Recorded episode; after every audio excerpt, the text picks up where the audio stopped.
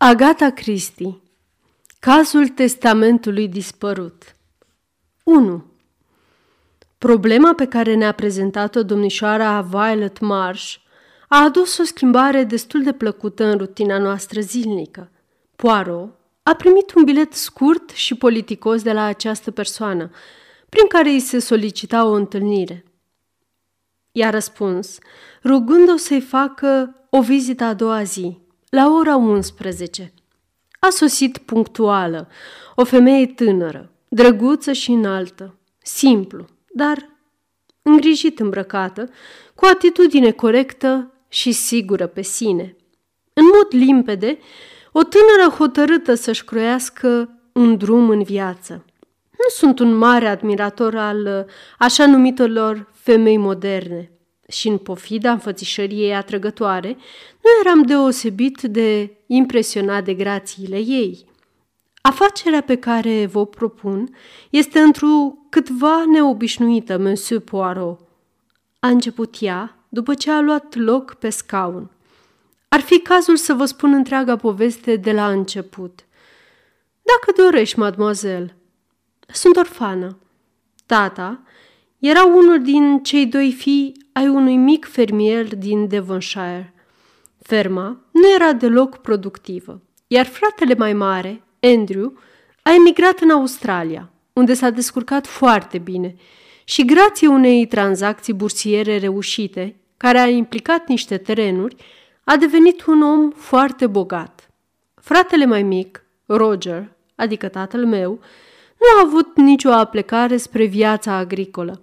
A reușit, în schimb, să se instruiască într-o oarecare măsură și astfel a obținut un post de funcționar la o fabrică. S-a căsătorit puțin deasupra condiției sale. Mama era fica unui artist sărac. Tata a murit când eu aveam șase ani și după ce am împlinit 14, mama l-a urmat în mormânt. Unica mea rudă în viață, la vremea aceea, era unchiul Andrew, care revenise de curând din Australia și cumpărase o mică reședință, Crabtree Manor, în comitatul lui natal. S-a arătat extraordinar de binevoitor față de o drasla orfană a fratelui său și m-a lăsat să locuiesc cu el, tratându-mă din toate punctele de vedere ca pe propria lui fică. Crabtree Manor, în ciuda sonorității numelui, era de fapt doar o casă veche, construită în perimetrul unei ferme. Unchiul meu avea agricultura în sânge, așa că era profund impresionat de tot felul de experimente privind mijloacele moderne de cultivare a pământului. În pofida bunătății pe care mi-a arătat-o, avea niște idei ciudate și adânc înrădăcinate referitoare la educația femeilor – fiind el însuși un om puțin sau deloc cultivat, deși poseda o ascuțime remarcabilă a minții, nu dădea doi bani pe ceea ce el numea știință din cărți. Se împotrivea în mod deosebit instruirii femeilor. După părerea lui, fetele trebuiau să se familiarizeze cu activitățile domestice și legate de creșterea vacilor de lapte, să fie utile pe lângă casă, și să aibă cât mai puțin de-a face cu știința din cărți. Spre amara mea dezamăgire și supărare, mi-a propus să mă educe în aceste direcții. M-am opus pe față. Știam că fusesem înzestrată, cu mintea ascuțită și nu aveam absolut niciun fel de aplecare spre îndatoririle domestice. Eu și unchiul meu am avut multe discuții aprige pe această temă, pentru că, deși eram foarte atașați unul de celălalt, amândoi eram îndărătnici. Am fost foarte norocoasă să câștig o bursă și până la un anumit punct am reușit să nu dau socoteală nimănui. Momentul de răscruce a apărut când am decis să merg la Girton. Aveam ceva bani pe care mi lăsase mama – și eram foarte hotărâtă să profit la maximum de talentele cu care mă înzestrase Dumnezeu. Am avut o ultimă discuție cu unchiul meu. El mi-a expus foarte clar faptele. Nu mai aveam alte rude, așa că intenționa să mă numească unica lui moștenitoare. După cum v-am spus, era un om foarte bogat. Dacă voi stărui cu aceste idei ultramoderne ale mele, nu era cazul să mai aștept ceva de la el. Am rămas politicoasă, dar categorică. Voi fi mereu profund atașată de el, i-am spus, dar vreau să fiu stăpână pe viața mea. Ne-am despărțit pe această notă. Ai o părere grozavă despre inteligența ta. Au fost ultimele lui cuvinte. Eu nu am deloc știință din cărți, dar cu toate acestea pot să mă măsor cu tine în orice zi. Vom vedea ce e de văzut. Asta s-a întâmplat acum nouă ani. De atunci l-am mai vizitat din când în când, la câte un sfârșit de săptămână, iar relațiile noastre au fost cât se poate de amiabile, cu toate că punctele sale de vedere au rămas neschimbate. Niciodată nu a făcut aluzie la faptul că făcusem o facultate sau că eram licențiată în științe. În ultimii trei ani, starea sănătății lui s-a deteriorat și, în urmă cu o lună, a trecut în lumea celor drepți. Acum ajung la esența vizitei mele. Unchiul meu a lăsat un testament cât se poate de neobișnuit. În termenii acestuia, Crabtree Manor și tot ceea ce cuprinde urmează să fie la dispoziția mea timp de un an de la moartea sa, timp în care nepoata mea își poate demonstra istețimea. Se precizează. La sfârșitul perioadei amintite, dacă istețimea mea se dovedește superioară istețimii ei, casa și toată averea unchiului meu vor fi donate unor instituții caritabile. Niște termeni puțin cam duri pentru dumneata, mademoiselle, ținând cont că ești singura rudă de sânge a domnului Marsh. Eu nu privesc lucrurile în felul acesta. Unchiul Andrew m-a avertizat de la bun început, iar eu mi-am ales calea. De vreme ce nu i-am respectat dorința, a fost liber să-și lase averea cui a dorit. Testamentul a fost redactat de un avocat? Nu. A fost scris pe un formular de testament și semnat de doi martori, soț și soție care lucrează în casa unchiului meu. Există posibilitatea de a ataca un asemenea testament? Nici măcar nu aș încerca să fac așa ceva. Atunci îl consideră o provocare cavalerească din partea unchiului dumitale? Întocmai. Chiar invită la o asemenea interpretare, a rostit Poirot gânditor. Undeva în acest vechi conac, unchiul dumitale a ascuns fie o sumă de bani în bagnote, fie un al doilea testament. Și ți-a dat un an în care să-ți dovedești ingeniozitatea și să găsești acel lucru. Exact, Monsieur Poirot. Iar eu vă fac un compliment, considerând de la sine înțeles faptul că ingeniozitatea dumneavoastră este mai strălucită decât a mea. Ei, dar e încântător ce spui. Micile mele celule cenușii sunt la dispoziția dumitale. N-ai făcut uh, nicio cercetare până acum. Doar una superficială. Am însă prea mult respect pentru capacitățile de necontestat ale unchiului meu, ca să-mi imaginez că m-ar aștepta o sarcină ușoară. Ai testamentul sau o copie a acestuia la dumneata? Domnișoara Marș i-a întins documentul peste masă. Poirot l-a parcurs, dând din cap la răstimpuri. A fost întocmit acum trei ani, pe 25 martie. Este trecută și ora, 11 dimineața, și acest lucru este foarte sugestiv. Limitează sfera de cercetare – fără îndoială există un al doilea testament pe care trebuie să-l căutăm. Un testament făcut chiar cu o jumătate de oră mai târziu l-ar anula pe acesta. E bine, mademoiselle, îmi propuneți o problemă admirabil de ingenioasă. Îmi va face o deosebită plăcere să o rezolv pentru dumneata.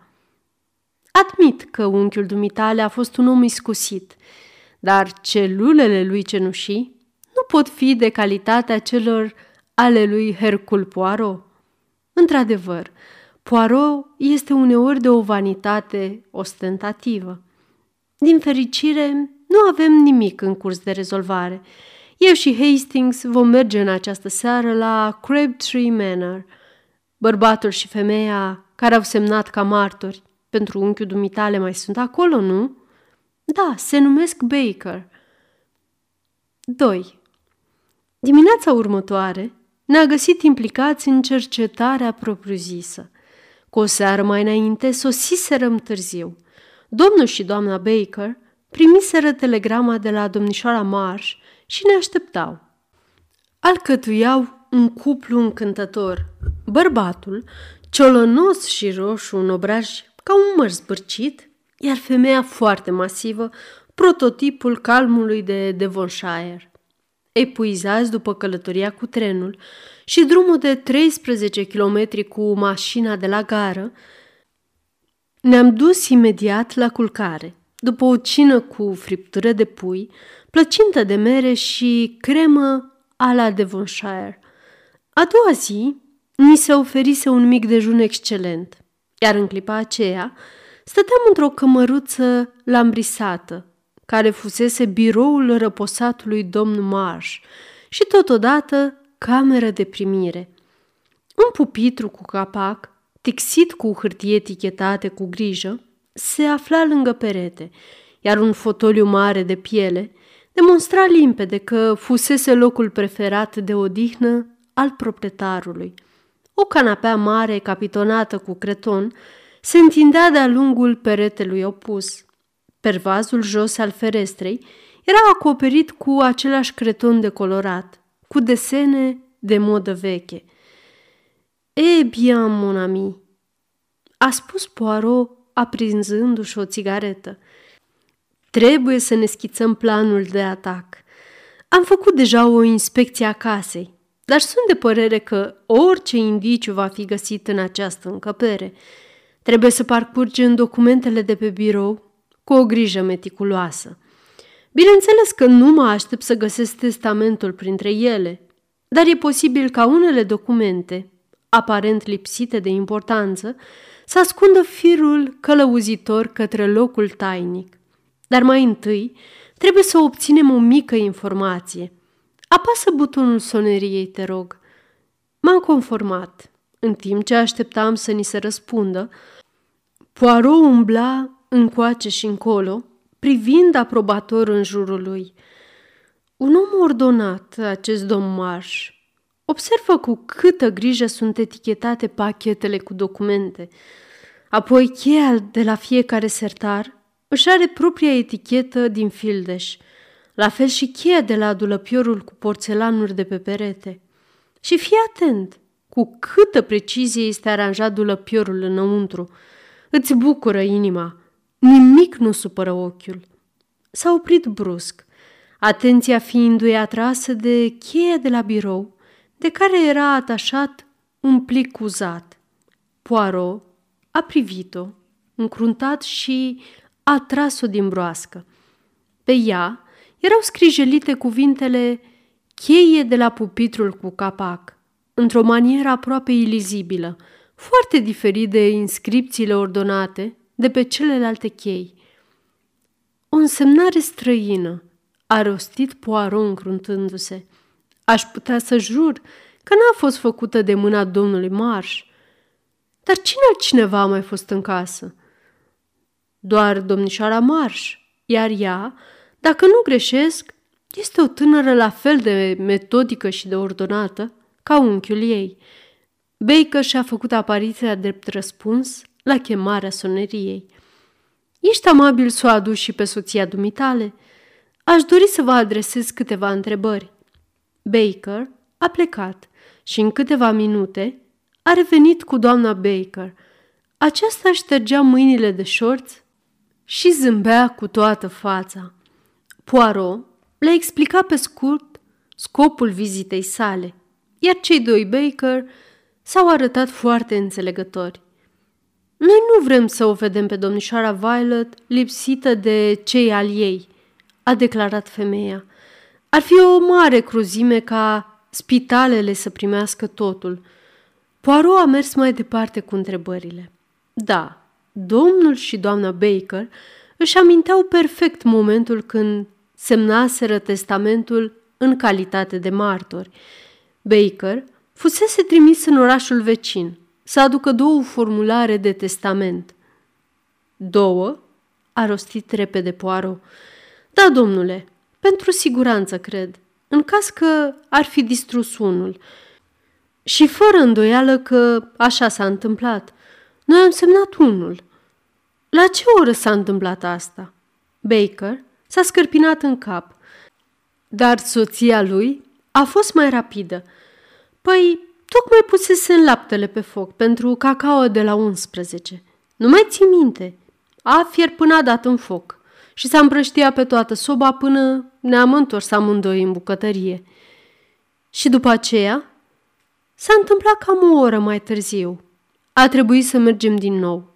Am făcut o greșeală, ne-a spus stăpânul, și a trebuit să-l distrug. Fiți buni și mai semnați odată. Și după asta, stăpânul ne-a dat și o sumă frumușică de bani la fiecare.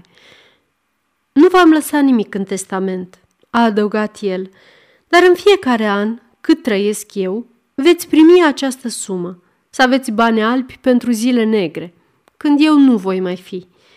Și fără îndoială, așa a făcut. Poirot a căzut pe gânduri. După ce ați semnat a doua oară, ce-a făcut domnul Marsh? Știți? A plecat în sat să încheie socotelile cu meseriașii. Explicația nu suna din calea afară de promițător. Poirot a încercat o altă pistă. A scos cheia de la birou. Acesta este scrisul stăpânului vostru? Am avut impresia că Baker a ezitat câteva clipe înainte să răspundă Da, domnule, minte, m-am gândit eu. Dar de ce? A închiriat stăpânul vostru casa? În ultimii trei ani a locuit aici vreo persoană străină? Nu, domnule. Niciun oaspete? Doar domnișoara Violet. În această cameră nu a intrat nicio persoană străină? Nu, domnule. Ai uitat de meseriaș, Jim, i-a reamintit soția. Meseriaș? a repetat Poirot, răsucindu-se brusc spre ea. Ce meseriaș? Femeia ne-a explicat că, în urmă cu vreo doi ani și jumătate, niște meseriași fusese răchemați să repare ceva, dar n-a știut să ne spună despre ce anume a fost vorba.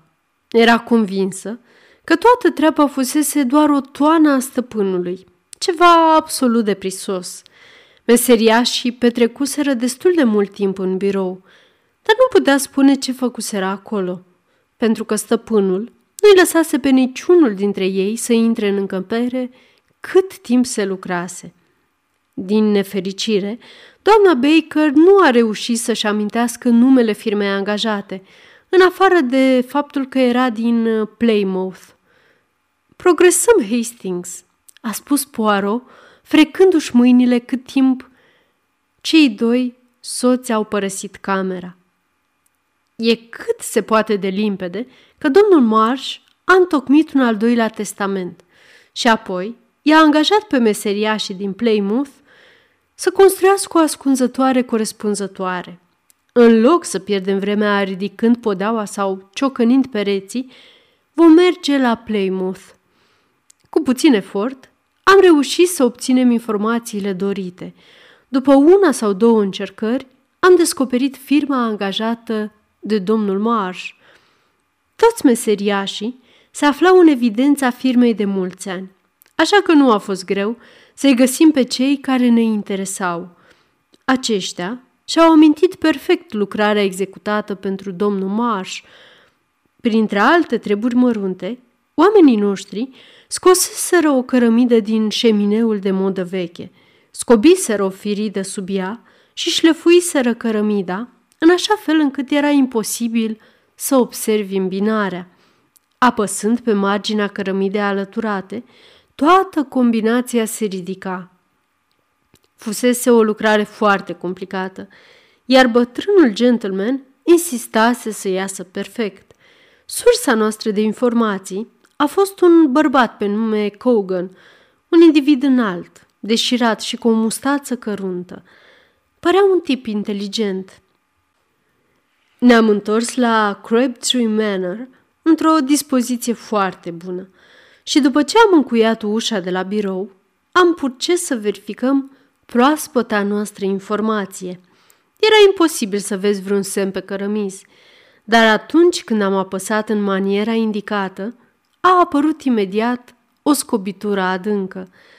Plin de zel, Poirot și-a vărât mâna înăuntru, însă, la fel de brusc, bucuria lui s-a transformat în consternare. În mână, ținea doar un fragment de hârtie carbonizată și țeapănă. În rest, nimic. Sacră! A strigat Poirot furios. Cineva a fost aici înaintea noastră.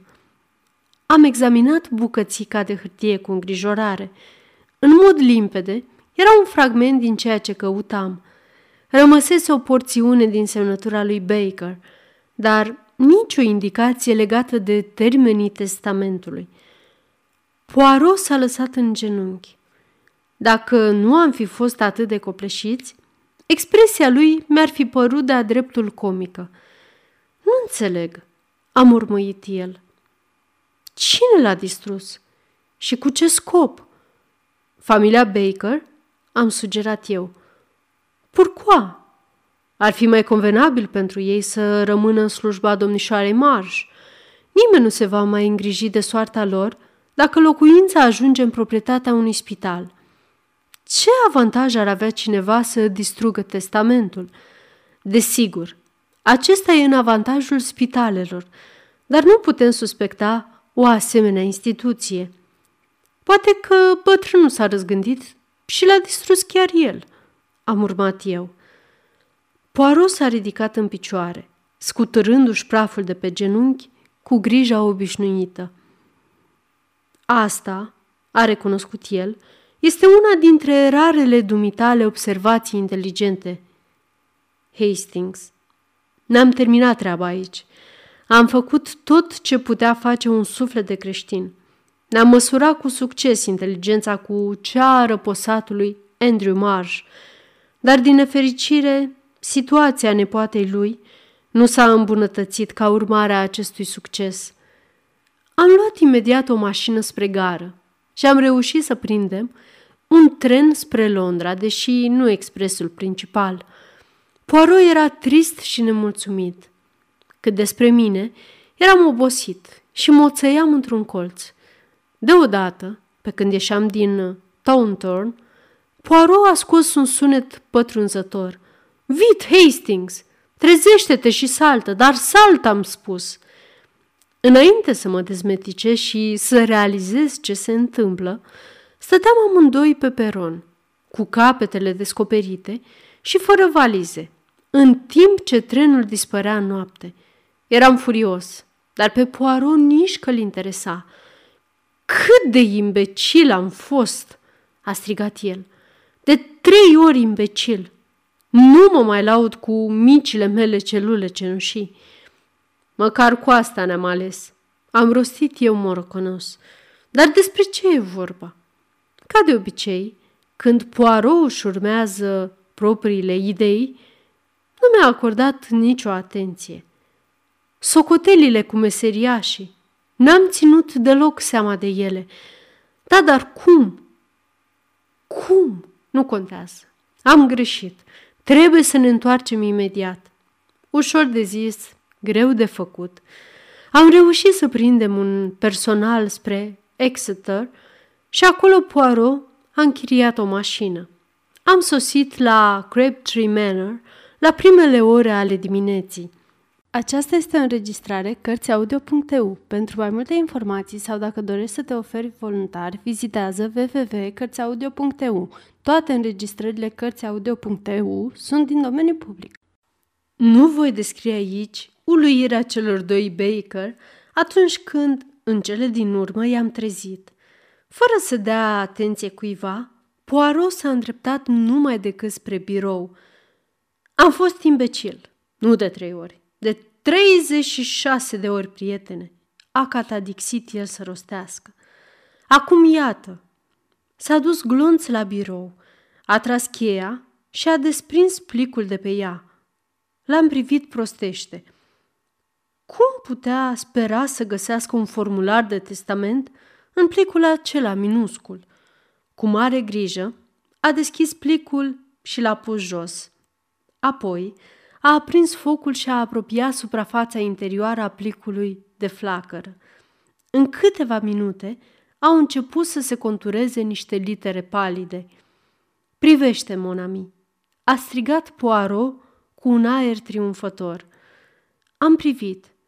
Apăruseră câteva rânduri cu un scris estompat, care enunțau pe scurt că domnul Marsh îi lasă toată averea nepoatei sale, Violet Marsh. Era datat 25 martie. Ora 12.30, iar ca martori semnaseră Albert Pike, cofetar și J.C. Pike, casnică. Dar este legal? Am rostit eu pe nerăsuflate. Din câte știu, legea nu interzice să-ți scrii testamentul cu o combinație de cerneală simpatică și invizibilă. Intenția testatorului este clară, iar beneficiarul este singura lui rudă în viață. O minte foarte ingenioasă. A anticipat fiecare pas pe care l-ar face căutătorul, adică pe care l-am făcut eu, un imbecil nenorocit. Își face rost de două formulare de testament. Îi pune pe servitori să semneze de două ori și pe urmă iese la înaintare cu un testament scris în interiorul unui plic uzat, folosindu-se de un stilou umplut cu mica lui combinație de cerneală. Cu o scuză oarecare, îi convinge pe cofetar și pe soția acestuia să-și pună semnătura sub propria lui semnătură și apoi leagă plicul cu un șnur de cheia de la birou, râzând satisfăcut în sinea lui.